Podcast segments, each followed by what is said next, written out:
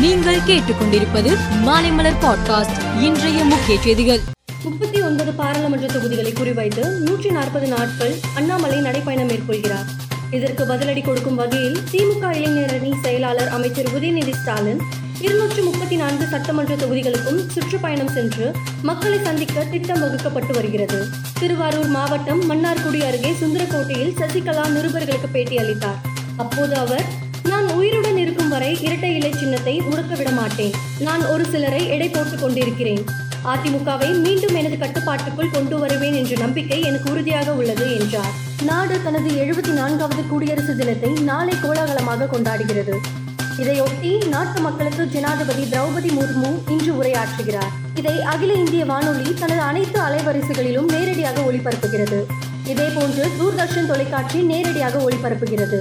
வாரத்தில் ஐந்து நாட்கள் வேலை தேசிய ஓய்வூதிய திட்டத்தை ரத்து செய்தல் ஓய்வூதியத்தை மாற்றி அமைத்தல் சம்பள உயர்வு குறித்து பேச்சுவார்த்தையை தொடங்குதல் உள்ளிட்ட கோரிக்கைகளை வலியுறுத்தி வங்கி சங்கங்களின் ஐக்கிய கூட்டமைப்பு வருகிற முப்பது மற்றும் முப்பத்தி ஓராம் தேதிகளில் வங்கிகள் வேலை நிறுத்தத்திற்கு அழைப்பு விடுத்திருந்தது. சமரச பேச்சுவார்த்தையில் உத்தரவாதமும் அளிக்கப்படாததால் வங்கி ஊழியர்கள் திட்டமிட்டபடி வேலைநிறுத்தம் நடைபெறும். நியூசிலாந்து பிரதமர் பதவியிலிருந்து ஜெசிந்தா ஹார்டன் விலகுவதாக அறிவித்தது கட்சிக்குள்ளும் நாட்டிலும் பெரும் பரபரப்பை ஏற்படுத்தியது. இதைத் தொடர்ந்து நியூசிலாந்து நாட்டின் கல்வித்துறை அமைச்சராக இருந்து வந்த கிறிஸ் எப்டன்ஸ் புதிய பிரதமராக இன்று பதவியேற்றுள்ளார்.